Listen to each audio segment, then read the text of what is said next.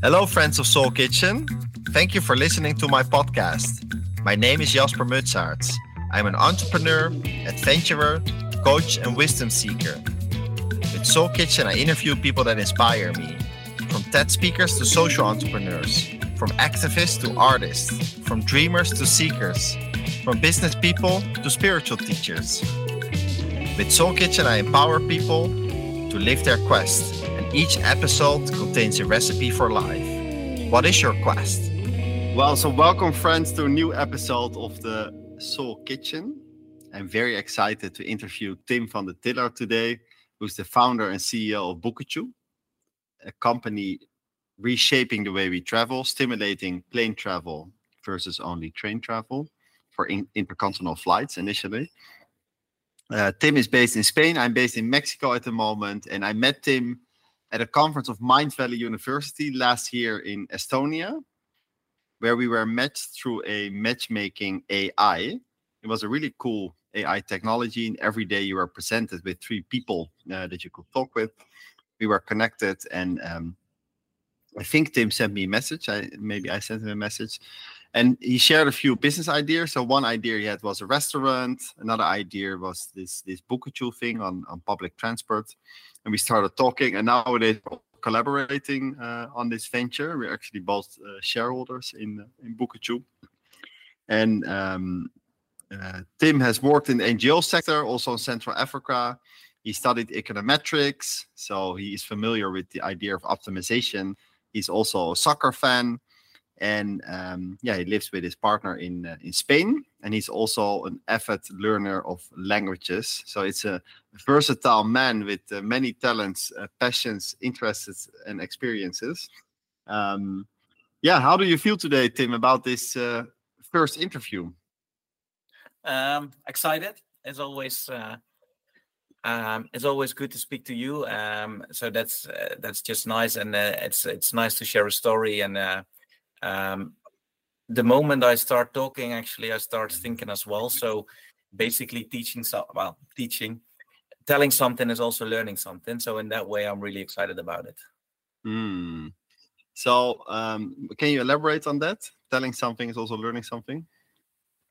Yeah, the moment I tell something, I always ask myself a question: Is it really like that? Um, is it still like that? And um, that ignites basically my brain. Um, so that that makes me question everything, and well, that that leads to new insights, and uh, um, that that might actually lead to uh, that I would disagree with what I've told um, a few months later, and and um, yeah, those are the new insights, and and I think every new insight is a is a learning. Mm-hmm yeah so, so telling is getting new insights. Telling is getting new uh, new insights. I think that's um nice uh, piece of wisdom there. And um, if you look back at your life i think you're 37 years old right? Yeah. If you have to summarize all your life experiences what is kind of the recipe for life that you want to share with the listener? Yeah it's uh, it's a bit of a new insight or a new recipe i got uh, the latest one. Um, I think it holds for both uh, um, what I do uh, with my entrepreneurship and also uh, with my personal development. Um, I would summarize it as read a few recipes, try a few recipes out, uh, but at one moment stop looking at those uh, those cooking books and start creating your own recipes. Um, so if it comes to personal growth, it's uh, take courses, do courses, get really immersed in it, and at one moment actually put it a bit aside, summarize what you get from it, uh, cherry pick from it, and uh, uh, create your own recipe. For example, your own daily routine or your own habits, um, picked from several ones. Um, and I think the same holds for uh, what I'm doing with Bookachoo now. Um, start looking at uh, what you don't like, what's going on, what you think can go better. Uh, but at one moment, start speaking, stop speaking about it, and start doing something. And mm actually uh, well get on your feet so why have you formulated that recipe um, is it because earlier in your life maybe you have been standing on the sideline, or you had maybe had opinions instead of acting, or where, where did it come from? Yeah, I was a bit on the sideline, and um, if I look back at it, uh, a bit too long. Um, only telling other people what other people should do differently, uh, or how things could have been improved. At um, well, myself doing nothing. Um, and more recently, um, I'm uh, less unsatisfied with uh, uh, the length I took there to really get immersed in in personal growth and personal development. Mm-hmm. Um, and um, at one moment, I realized, okay, that's cool. I can I can take a million other cor- uh, courses, and I, I I will keep on taking courses.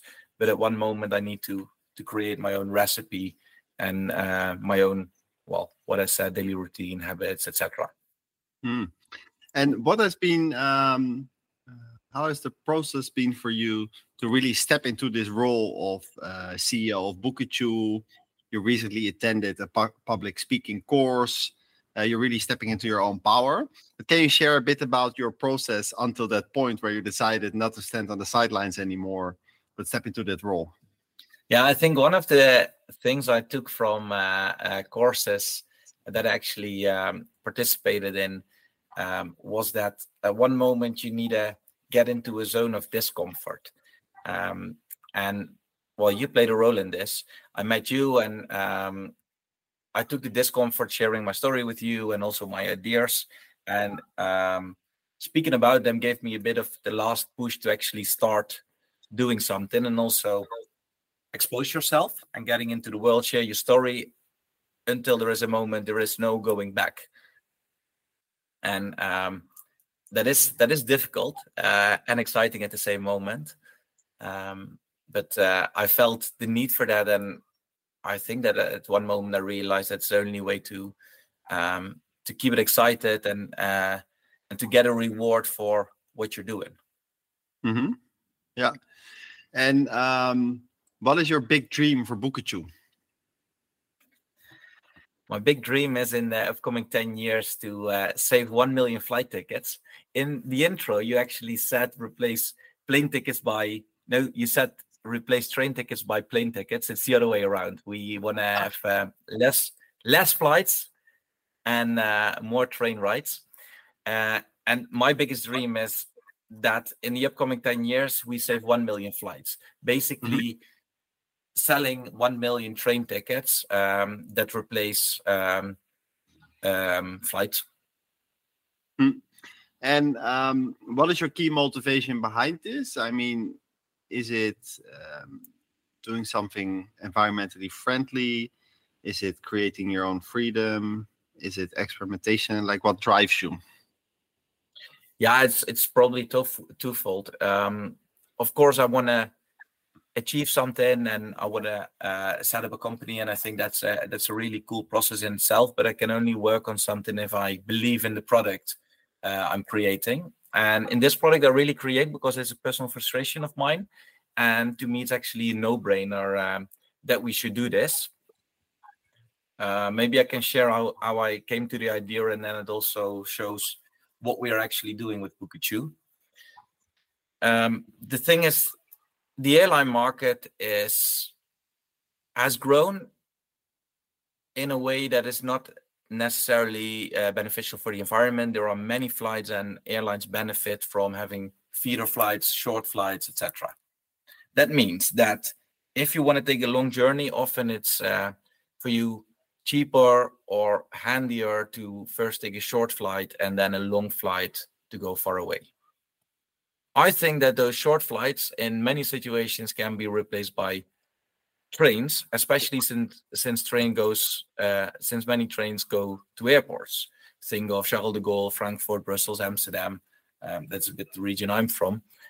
Um, and I started doing that myself because I I've been on more planes uh, than I'm proud to share.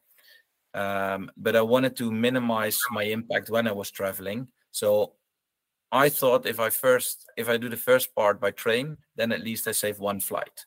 And that optimization or that efficiency that we can achieve there, um, yeah, to me it's a no-brainer. Um, and it's not there in the market. And well, I was frustrated about it, and I thought this can be done better. Um, Yeah, and so my own recipe is then to to actually make it better yourself. Mm, so it started with an own wonder or or surprise uh, in the market based on your own behavior, and um, where are you now in the process? Um, do you have a team? Do you have investors? Do you have a product? Like where are you at the moment? Um, together with uh, our CTO Sander, we are uh, building the MVP.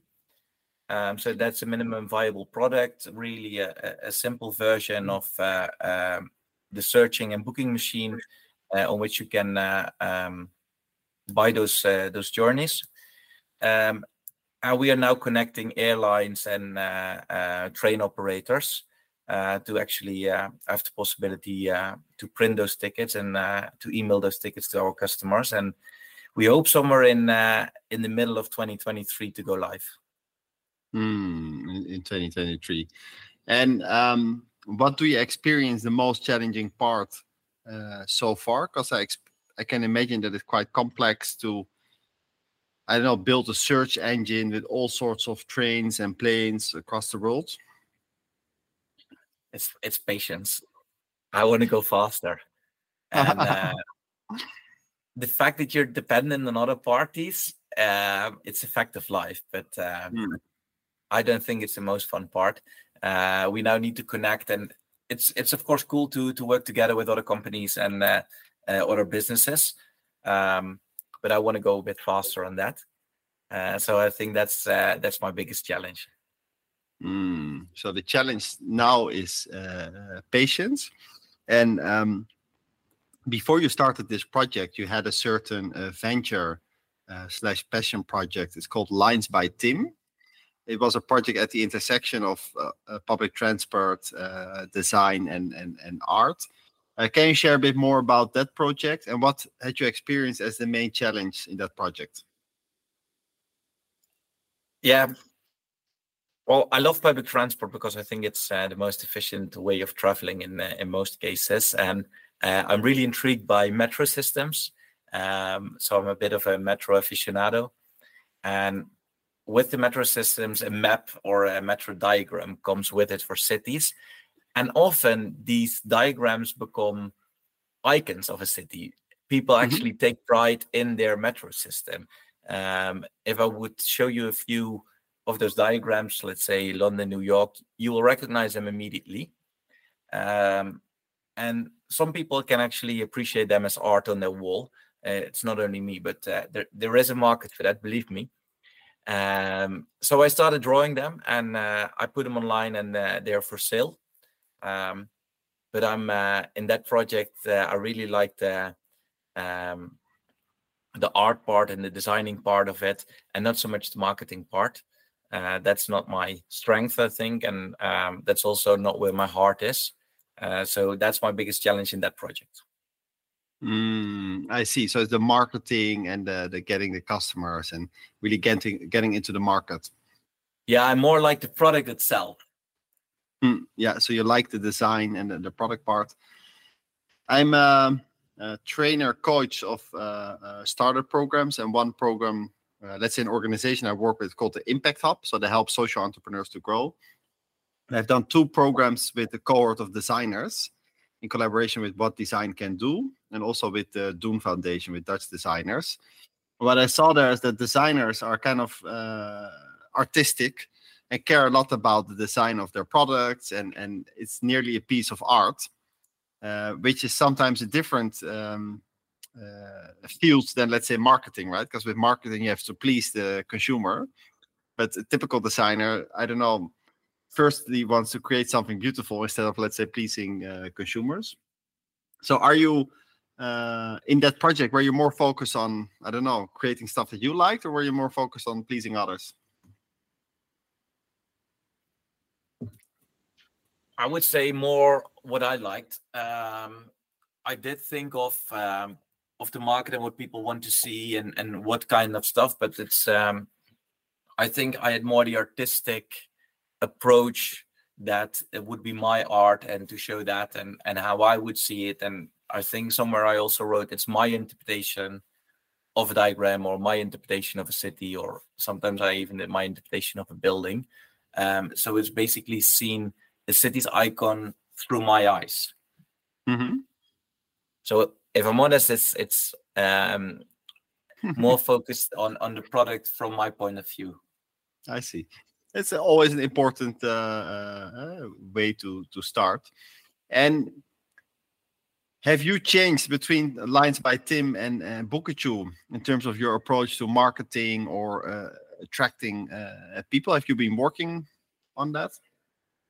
Yeah, I realized I cannot do it on my own, and uh, is, of course, a way bigger project. And uh, I also realized people need to specialize, and you need to do what you're good at, and um, also uh, outsource what you're not good at, or let other people do that.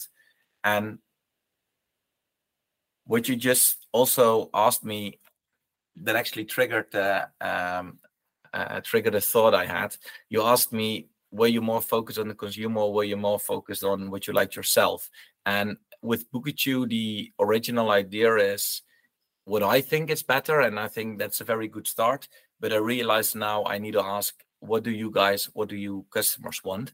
Um, so in that sense, I definitely learned from that, and uh, um, well, whatever I learned, I do differently now. Mm. And you're also working with a customer advisory panel. So, what kind of insights have you received uh, from them? Let's say outsider insights. That uh, my ideas are um, not always shared by everybody, and that my particular um, uh, wishes uh, are really particular for me and not necessarily uh, for a broader audience. Um, and that sometimes the customer just wants it less simple than I think the customer wants it. I was really surprised by that insight. I thought it needs to be clean, and uh, we do the curation. curation. Is that how you say it? Curation. Curation, yes curation we do the curation and and believe us that's what we do and actually one of the insights that that that we got was actually i like seeing the not so good options whereas i mm-hmm. thought let's not bother the customer with options that they're never going to take um, and i think that's um, uh, illustrative for how your own thinking can be really different from actual practice in the market mm, so sometimes it's your you make maybe assumptions or you're passionate about something. It's really that yeah. you you make assumptions and you think the whole world is the same as you are and then um, you're going to test it you're going to ask it and then the market tells you the complete opposite. Hmm i see. I think that's also a pitfall for uh, new entrepreneurs. I mean you you've started something in the past but really to be overly passionate about their own ideas and then not, not testing enough with the market if you look at the market and if you look at human behavior, your venture is active in the field of sustainability, sustainable behavior, behavioral change. Uh, for instance, people like me I also take intercontinental flights. I could be part of your target audience. But what type of customer profiles have you distinguished? And what type of behavior do they show related to uh, sustainable choices? I think the the two main groups is um, uh, business travelers, and uh, I also would reckon and enjoy travelers for that. People that need to travel, that have really good reasons to go there, different uh, than a holiday. Um, so they they have something um, to do at the other side of the ocean. Um, that's one group, and the other group is uh, um, well, probably people like you that just mm-hmm. want to travel and um, want to take their holidays or their journeys and businesses, NGOs, they often have a green policy or they want to be green and they want to share that they are green, uh, but they find it hard to put into practice. Um, mm-hmm. And I think we can help them help them with that. And people like you are a bit related to how I was myself as a traveler. Um, that you want to do something and you're a bit frustrated. It's it's hard to do it actually, and you do not have the full view of how you can do it. Um, so I don't want to say that people like you do not want to make the choice, but um, I think we should help you a bit making choice, uh, showing you what options are available, and actually showing you that there are different options. Because there's many people in the Netherlands for example, who would not even realize that Frankfurt is really well accessible by train, the airport, Mhm. and that you can take a, a flight from there. And that's something I want to make visible to them and also easy to book. So um, it's it's helping the people that need a bit of help there. Yeah, so it's helping the people that need a bit of help but are maybe open uh, for making more sustainable uh, choices. And with sustainability um, and and business, I mean, if you are cheaper and you are more sustainable, then you have a brilliant idea and it's going to be easy. But what's often the case with sustainability is that you're a bit more expensive than the competitors. So how do you loo- look at your your offering in terms of uh, sustainable sustainable uh, quality price? Like uh, yeah how does that look like? Often when you want to do something good it just costs money. And that's a bit how the market is. There is no tax on uh, plane tickets. And uh, train tickets are especially in northwestern europe cross border relatively expensive Mhm. um, and then there is airlines with their market that that have incentives to uh, offer really cheap feeder flights or short flights uh, cheaply that's a fact of life and um, it's it's not within um, within scope now to be able to change that. So that's something we need to deal with, and um, maybe that's something that we need to explain to customers as well uh, that it comes at a price. But if I look at people offsetting their flight, that's also uh, well not uh, not for free. That costs money, and I think people are willing to pay to make a more sustainable choice. Mm, so you think uh, people are willing to pay is it more on the individual side or on the organizational side I think both. Um, there is there is many there, there is a lot of anecdotal proof in um, uh, I think also your group of friends, my group of friends, that people are willing to to pay a euro extra for a more sustainable product or a more sustainable um, supermarket. Um, companies are doing the same, um, especially if uh, if they can show it and uh, and if it's in line uh, uh, with their policies um, yeah and, and in that sense we focus on sustainability and we do not focus on price so uh, we will also not compete on, on price because i also think we are basically in a different market than people that wanted to offer uh, the cheapest journey possible Hmm, I see. So you're confident that some people and organizations are willing to pay a bit more because they're uh, they're doing good. Well, I'm very curious to see how Bookachoo will uh, will develop. And in terms of um, uh, bootstrapping or raising investment for entrepreneurs, I mean, bootstrapping means you don't attract investment. Uh, yeah, you give yourself a low salary, you try to be profitable like that. And the other option is raising investment. How do you view this choice uh, that you have, and have you made a decision already? yeah bootstrapping is the most romantic option and uh, that probably brings a very nice story in the end uh, but i really wonder if it would it's realistic in in the market that we want to enter and um, how i've made my cal- calculations now we we need some investment to gain some uh, initial market share and attract the first customers and um, yeah getting a place in the market basically um, so that means we're basically looking for investors now Mm, and what type of investor do you hope to attract? Is it individuals? Is it venture capital? Is it subsidies? Yeah, subsidies is a very interesting one um, because I think um, it would make sense for, for example, the EU to actually give us a subsidy. Um, so we do look into that, but also uh, venture capital, uh, we look into that. Um, and yeah, given the fact that we're looking for about a million, close to a million euros, um, probably venture capital would be most logical or most suitable. Mhm. Um, but yeah, if, subsidy is, um, if we are granted uh, some subsidy for from, for example, the EU, that that would be that would be absolutely marvelous. But uh, Yeah. a- anything is on the table uh, basically. But I think uh, venture capital is uh, most realistic, and it it also suits the business. Mm. Yeah, so a mix of subsidies and, and venture capital would be would be great. Before we go to another topic, is there anything else you want to share about Bookachoo or your process as a founder so far?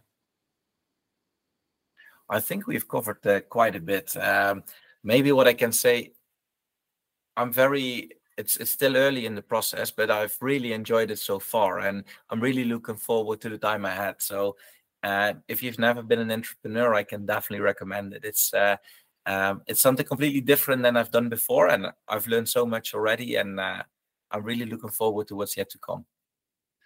And um, why do you like it so much, or what do you like most at a personal level? So not necessarily at a business level. Um, I like it that I'm really responsible for what I'm doing myself. Um, so as a part, I'm in in control of what I'm doing, uh, but it also means that I have more responsibility, and um, sometimes that uh, that's not the easiest way, but I think it's uh, the most well. Again, uh, I think I said it before, but it's the most rewarding. Um, and I do things really, I do different things than I do in any other role, and that means that I learn different things, and that's always exciting. Hmm. I think the difference between being a founder or CEO, or let's say having a role in an organization, is that you're you have to know a little bit about everything, right? So it really challenges you uh, to grow out of your comfort zone. Um, another I'm interested in uh, to hear from is geographical uh, shifts. I mean, you are from the Netherlands. You've decided to move to Spain, and which not so many people do. I mean, some people uh, go somewhere for a little bit. but You're you're kind of you're living there for an undefined amount of time uh, together with your partner. How has this geographical shift uh, been for you? Um, I really like it. Um, and it's it's not only the weather in Spain that's better. Um, I like it to to be in another culture, and um, Spain is definitely a different culture than the Netherlands. That also uh, makes me look with a different view on the Netherlands and and on Amsterdam, where I uh, lived a large amount of time. Um, now I've a bit of both. I can go back to the Netherlands, and um, it's a country where I grew up, where I know how everything goes and how everything works. Uh, but at the same time, I really can see how things in Spain go, and and it goes differently.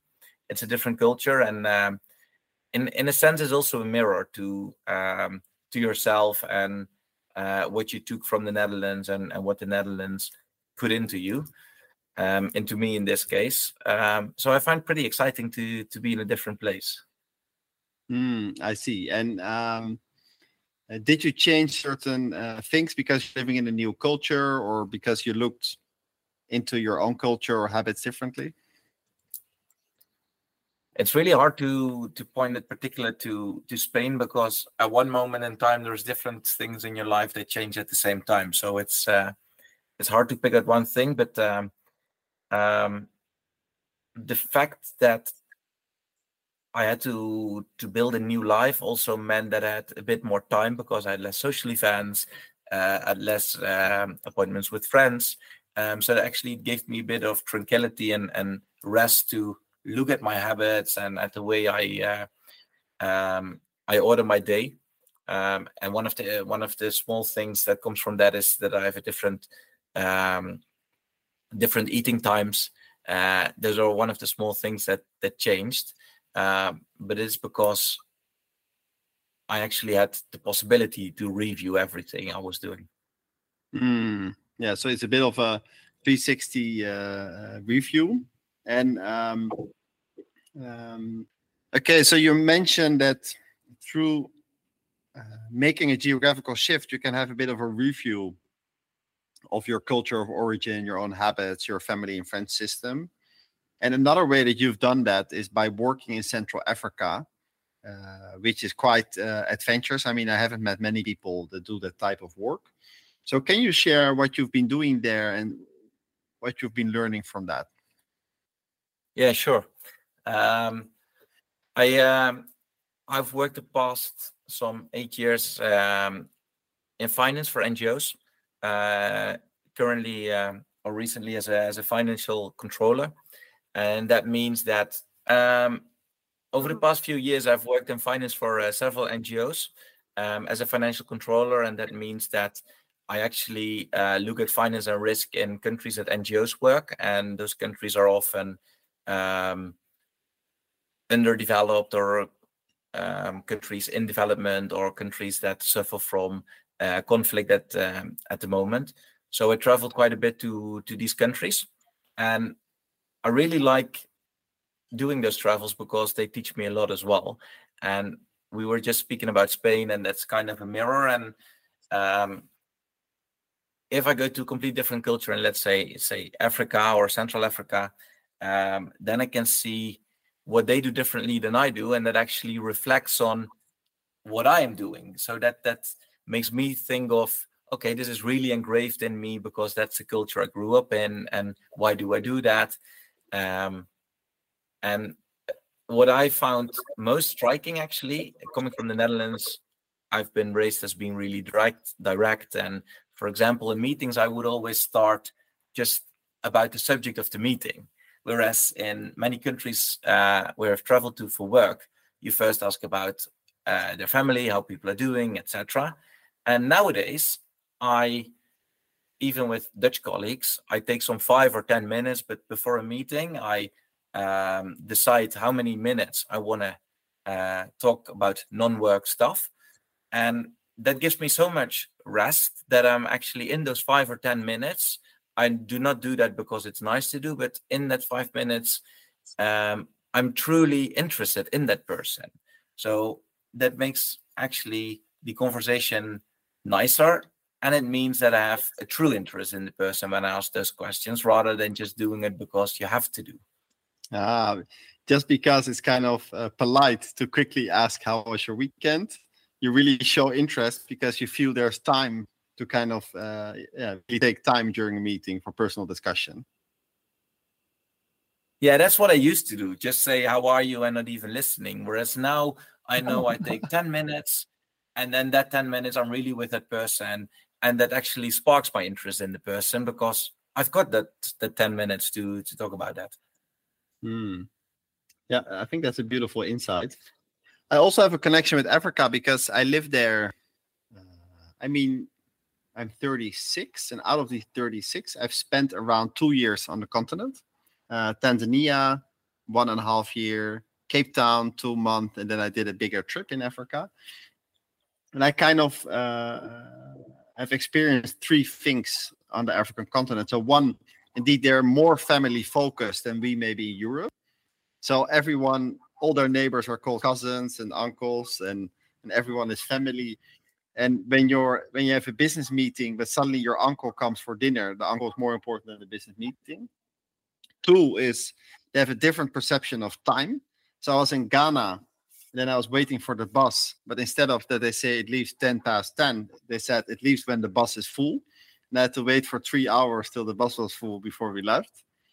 And then the third point, sometimes also partly maybe because of financial necessity, but a bit more short term focus, like how to survive today, instead of like planning where do I want to be in three or five years. Uh, but these three things, do they resonate with, with your experiences also, or, or do you have different experiences? No, I think they they uh, resonate perfectly with my experience as well. Um, personally, I find the, the, the timing thing the most difficult one, and still even in Spain, but also uh, when I uh, uh, when I work on the African continent to cope with, and that tells a lot about my education and uh, about myself that I'm really time focused. Um, so that's very good to realize uh, that I could do a bit less with my agenda um, well, in the other two aspects you, you mentioned, they I think they're recognizable for everybody who's uh, um, who's been outside Northern Europe, almost I'd say. because also in Spain, it's maybe already different, right? In Northern Europe.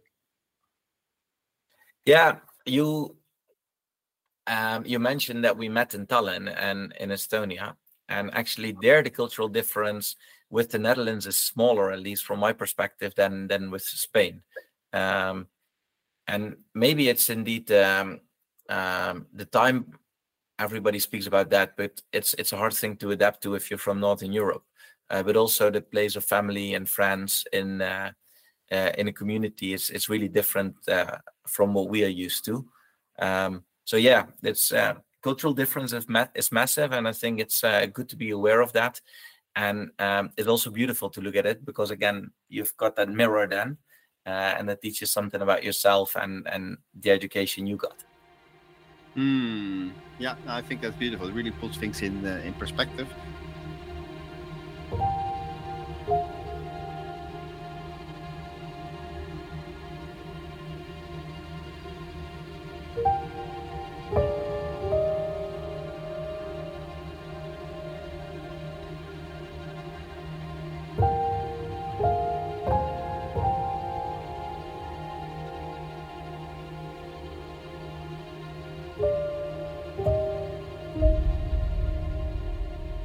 So we talked about Netherlands, we talked about Central Africa and Spain. Um, but we met in Estonia at Mindvalley. Did you this, uh, initiate going to Mindvalley, or was it your partner uh, that initiated it? Yeah, it was her. It was her. Um, I was telling that I was a bit on uh, uh from the bench, uh, uh, shouting at what could have been, what could go better in society, and what other people could do better. And she kind of when we met, she kind of gave me a little, uh, well, insight at um, how I was behaving, what I was doing, and um, she also came up with Mindvalley. She said, uh, "Look what I got there, uh, uh pushed on YouTube. It's Mindvalley. It's a platform for personal growth, and uh, they have really cool courses. And I think some courses you would benefit from as well." Um, well, hesitantly, I took a few, and um, um I was happy to admit that she was right because that has brought me quite a bit, and um, I think she was by the time, uh, especially by the time a bit further in the process. So she also said they they also have a live event in Tallinn for three weeks where there is a lot of speakers, some of which you've taken courses from. Shall we go? Um, and well, I only had one answer, and I said yes. And uh, well, I'm happy we went. Uh, she was right, so uh, I think I picked the right partner uh, because it has brought me quite a bit. Mm, yeah, that's that's important, right? If your partner can can bring you things. And um, what are the things that it has brought you next to the fact, of course, that we met there? But what have been some other things? Wow, it's uh, it's almost the entire way I um, I live my life now. Um, I've got different habits. I've got kind of my own recipe now uh, for life. Um, I am now open for learning. I know that I need to challenge myself. I also, it's probably the biggest insight is, or the biggest takeaway I got from the whole of uh, Mindvalley is that I can be critical at myself. Um, if you have the ability to be critical at yourself, it's hard to imagine that it is actually a difficult thing. But for many people, it's really difficult, or at least it was for me, to to be really critical on myself and see the ugliness and what I was doing. Um, and now it's it's easier to be honest to myself. Hmm. So, what have you been honest about recently that maybe you were not honest about in the past?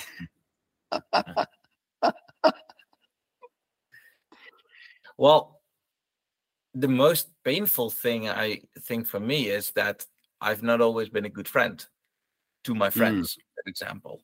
Um, I find that pretty painful because I thought I was a good friend and I thought everything was well. And then I thought, well, I, I could have behaved better actually. It, it was not the best version of myself that I showed. And it's fine if um, that is in general, but if if you're not the best version of yourself to the people you actually care about, um, yeah, that's that's a hard realization. Yeah. So you were not a good uh, good friend, and then how did you deal with it? Like, did you uh, communicate with them later that you wanted to change it, or did you change your your friends, or how how did you deal with it? It's a bit of everything, but I uh, first first I admitted to myself, and I think that's the most difficult uh, step to take. And um, the most important thing is to change your behavior, and then later mm-hmm. on you can have conversations and and be a bit more honest. But at the moment, I changed my behavior, it also made that I could be honest about it um, because it was was closer to my nature to to share these kind of vulnerable vulnerable things. Is that how you say it? Yes. Yeah. So it really starts with admitting uh, to yourself, right, before you can uh, make a change. And did some of your friends also shift their behavior because you kind of initiated positive behavior? Um, I think so. I don't know if they're listening or and and if they think it's about them, but um, yeah, I, I think it's also when I made clearer my communication and also what I expect or what I need or what I like and what I do not like, that they actually act upon that. And um, in that sense, this change, I think it has changed the friendship or the um, the dynamics between us. Mm. And while there, there's also a part that the moment you do that, you meet different people, and um, I'm not sure if um, if we would have become friends five years ago. Hmm. Yeah, now I see. Because you, when you change, when you kind of uh, step up your own game, you also meet uh, different people, and and uh, you let go of some others, maybe. Is it uh, comfortable to speak about this topic while you also know that some of your friends might be listening, or is it uncomfortable? No, it's uh, it's comfortable, and um, I realize it actually, and and I'm happy with that because it means that, well, if it's uncomfortable to a certain extent, then you know there is a few more things to learn there. And it used to be uncomfortable, but now I'm fine with it because mm. um, I think I've taken that step, and there is way way many more steps to take. Uh, but at least this nut I cracked. Yeah, I see. Well, congratulations, congratulations. I um, uh, with my friends, I always used to drink together. It was really part of our friendships. But then a year ago, I I, I quit drinking, as you know but it also changed some of my friendship dynamics because with some friends that was always part of the package um, so my question is i mean we also talked about it briefly in our interaction but what is your relationship with alcohol?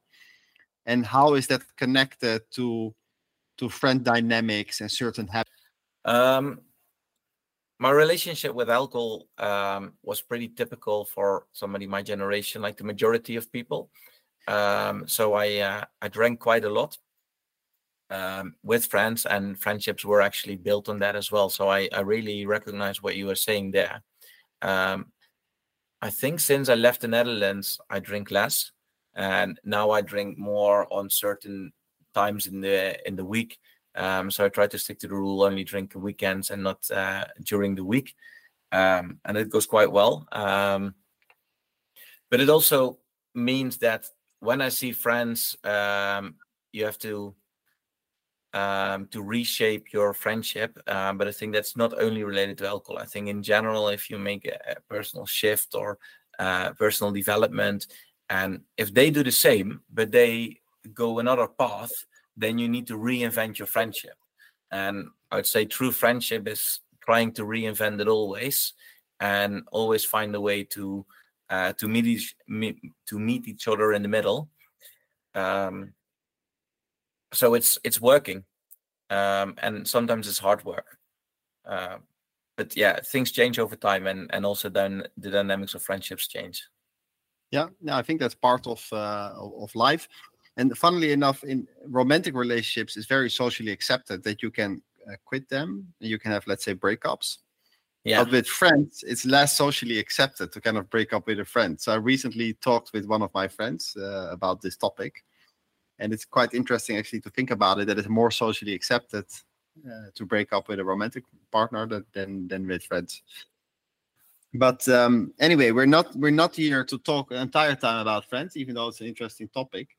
Another topic that you're passionate about is public speaking. You recently attended a public speaking academy by eric Edmeades, uh, a public speaking teacher that i interviewed earlier in the soul kitchen. He's yeah, one of the yeah. most uh, world renowned uh, public speaking teachers so, what what were kind of your key insights from you know, participating in this course? I would say the key insight is that everybody has stories, and um, public speaking is about telling stories because uh, we are wired to listen to stories, and everybody has got stories to tell, and actually entertaining stories to tell, which means that at any given moment in time, you can take the floor and tell something um, you basically have in your backpack because you've got a backpack full of stories and many of them appeal to people and uh, you can tweak them to little lessons or to to nice uh, puns, uh, nice jokes. Um, I think that's that's the key insight. And once you realize that, then uh, you'll never need to be afraid of public speaking to go on stage, but also you never need to be afraid of what's going to happen on stage. If your presentation is not working or something happens in the audience, uh, then you can always cope with that. Mm, I see. So preparation is key. Uh, to a certain extent, um, he also he taught us that you're always prepared. You always can go on stage, as long as you have that realization and you've got your stories. Um, so actually, it means if we are together somewhere and you put me on stage and to speak about something, uh, then you can. And if you, once, if you, uh, go ahead, go ahead. Yeah, yeah. once you've done it more often and you know your stories, it's also pretty easy to improvise. Um, because then there is a certain topic, and in your mind, you exactly know which story resonates with that, and you can tell it, um, and you're comfortable with it if you will be excited to speak tomorrow at TED Global, uh, the famous uh, event where people can share their ideas, what would be the title of your talk? The power of indoctrination. The power of indoctrination? Oh, yeah. I didn't expect that. I thought you would talk about public speaking. So, can you tell me more?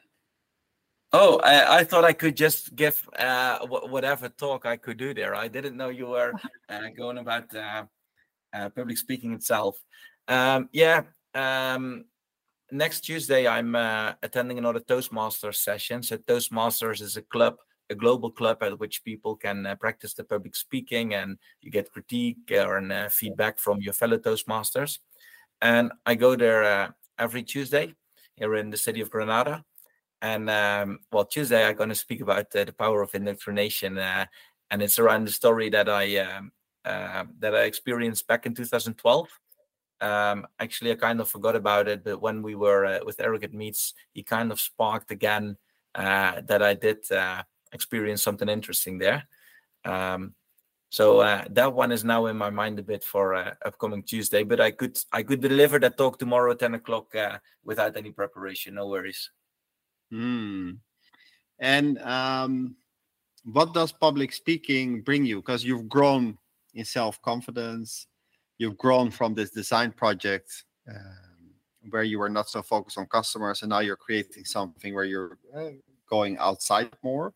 Now you've taken that course. Mm-hmm. Now you do the podcast. You'll be interviewed by Dutch Magazine in a few months. What is it kind of bringing you that you're now stepping into this role? I think public speaking is not only about public speaking it's also about telling a story being convincing um, and getting your your thoughts clear. Because now i know when i deliver a story what the audience need to know in order uh, to understand the story. And um, that makes actually that that i'm more comfortable in conversations with people or if they ask me questions and i tell something to them uh, because in the end those are small public public speaks um, and it has helped me enormously in in getting my thoughts in order um, when just speaking to someone. Mm, I see. So it's it it it challenges you to put your thoughts on order, and it's also a way to make your impact on the world, right? Or to share kind of your your philosophies. Yeah. Because recently, I was at a festival in Costa Rica, and while I was dancing and also enjoying some some magical uh, experiences of which I will not uh, specify. But I was suddenly looking at the world, and suddenly I saw that uh, humans share ideas and follow ideas. That I mean, anyone can wake up at any day and share a story, and if other people like that story, then they come. So the festival in the jungle of Costa Rica. Okay, someone said, "Hey, let's go to the jungle and let's celebrate life together." Then of course you need tickets, you need tents, there's practicalities around it, but it's someone with an idea. And suddenly I saw the world is just a collective of ideas, and people that have similar ideas come together, either physically or online. Nice. But it was the first time that I really saw the world through that lens. And if you look at entrepreneurship, it's similar that it's really about are you able to spread your idea? Uh, right? Yeah. Yeah, it's and, it's yeah, go ahead. no, go ahead. Please go ahead. Yeah, it's, it's indeed spreading your idea, and and um, you look for people that that idea resonates with. Um, if they like the idea, then they come together. And um, if you want to get the metaphor together, then um, if you build something like, let's say, a web shop, then people come online on your platform that have that similar idea. Um, yeah. So then, then basically, all those visitors together are a community in a sense. Yeah, yeah yeah i see. So you're create you're sharing your idea you're creating community and then there's of course practicalities. I mean there needs to be a business model and you have to te- you have a team. And um, what could be your uh, shortcut? So there's this american investor peter thiel thiel and he has this piece of wisdom like is there uh, like what you typically achieve in 10 years how could you achieve that in one day or in one year he talks about those shortcuts. But what could be the most radical shortcut for you to spread your idea more rapidly? Well, I think the answer is always Oprah. always Oprah Winfrey, right? Yeah, if you don't know the answer, then just say Oprah Winfrey. um, if if if a person um, with that amount of followers could endorse your idea or actually I think it's it's again twofold. If if such a person really believes in your idea, then it really sparks something in you to um to to, to put an extra mile in again. Um, mm-hmm. But I think also in in terms of practicalities, it gives you so much exposure. Um, so somebody of uh, of her tenure posture uh, um, endorsing Bookachoo would uh, uh, would definitely help. Who, who is in your phone book, uh, Jasper, that can help me there? Uh, it's a good, good question. I mean, there are some podcasters that I'm starting to get to know. Okay. Nowadays, I'm a podcast host, and suddenly you meet other podcasters. Uh, but I think Oprah Winfrey is is definitely a cool idea. And one idea I have for you is that you take one step at a time in terms of uh, promotion. So there's this challenge that you start with a pencil then you try to exchange it for something that is a little bit more valuable, right? A pencil to a pen, a pen to a magazine, a magazine to this, and then at the end you have, let's say, a house. So you could take Soul Kitchen as a starting point, and uh, even though uh, my dreams are maybe uh, wild, I'm uh, I'm not yet uh, Tim Ferriss of Jay or Jay Shetty, uh, right? but after this, you're going to call magazine, your reach will increase, and then you can take it kind of step by step yeah. and then you can see how far you can go i think that could be a really uh, cool approach so i can offer you more let's say this approach than let's say necessarily the the one contact uh, that I feel uh, will be. Yeah, no, but that's that that's a great offer. I think that's uh, that's a marvelous insight, and uh, that that's a very good step to take. So, uh, thanks. And I think in reality, that's also how it goes, right? That that yeah. then you start somewhere, then someone sees you. Um, yeah, I think so. You just need to go out and play. Yeah, you just need to go out and, and do it. So you have lived in a few different places. You've gone through different places. Uh, you like to learn languages. Can you share a bit about the passion for languages that you have? Yeah. Um, what I really like about it is um, that when I'm learning a language that I can see, I, I'm really a sucker for grammar. Um, not many people uh, like that. They just want to like to speak the language. But um, if I understand a certain grammatical rule, then uh, to me that's an insight of how you can tackle a problem. And I understand that most languages are not really designed by people, um, but they grew over time. But they have certain challenges or problems that they solve. And the further languages apart, the more different they solve problems. Uh, and I like to see that uh, because it's almost different ways of um, uh, of solving a problem with different uh, creativity. And um, when I learn a new language and when I learn a new grammatical rule, then I get really excited. Like, okay, they do it differently. Um, interesting. I never thought of um, of that way of saying something, or that you could uh, make, um, let's say, the possessive form in that way. Um, so that's, I think that I find that the most interesting about it. Mm. And um, one of the things about languages is that it's a daunting task uh, to start learning.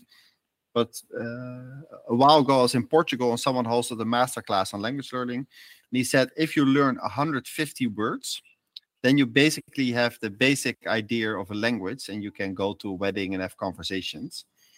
So he said make it small and, and just start learning 150 words. But is that also in line with your view of language learning? Oh yeah, definitely. I think he's completely right in that.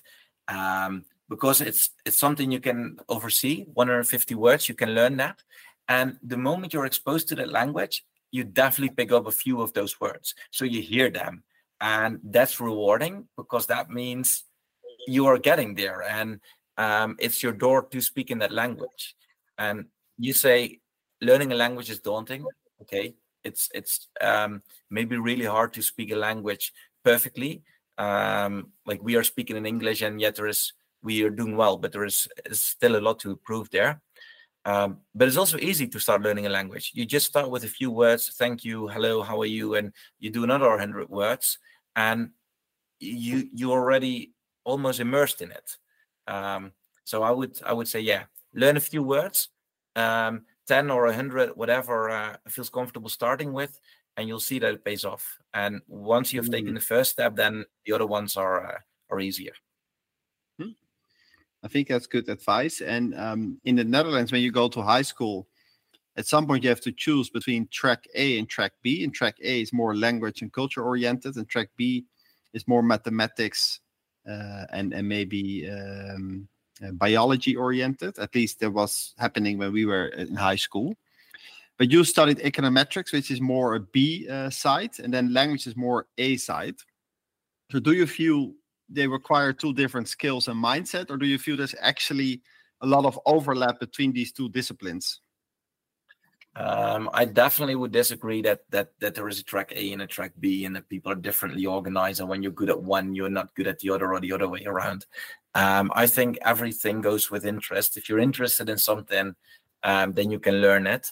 It might be that uh, uh, that we have different ways of thinking, and I might think a bit more structured or mathematically, and that I also approach a language like that.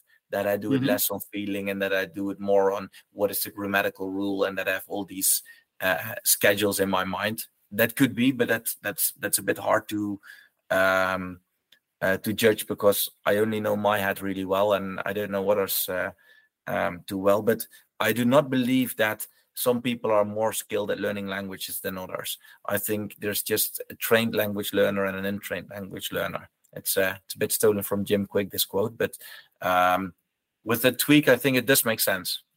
Hmm. And Jim Kwik is the Mindvalley teacher, right?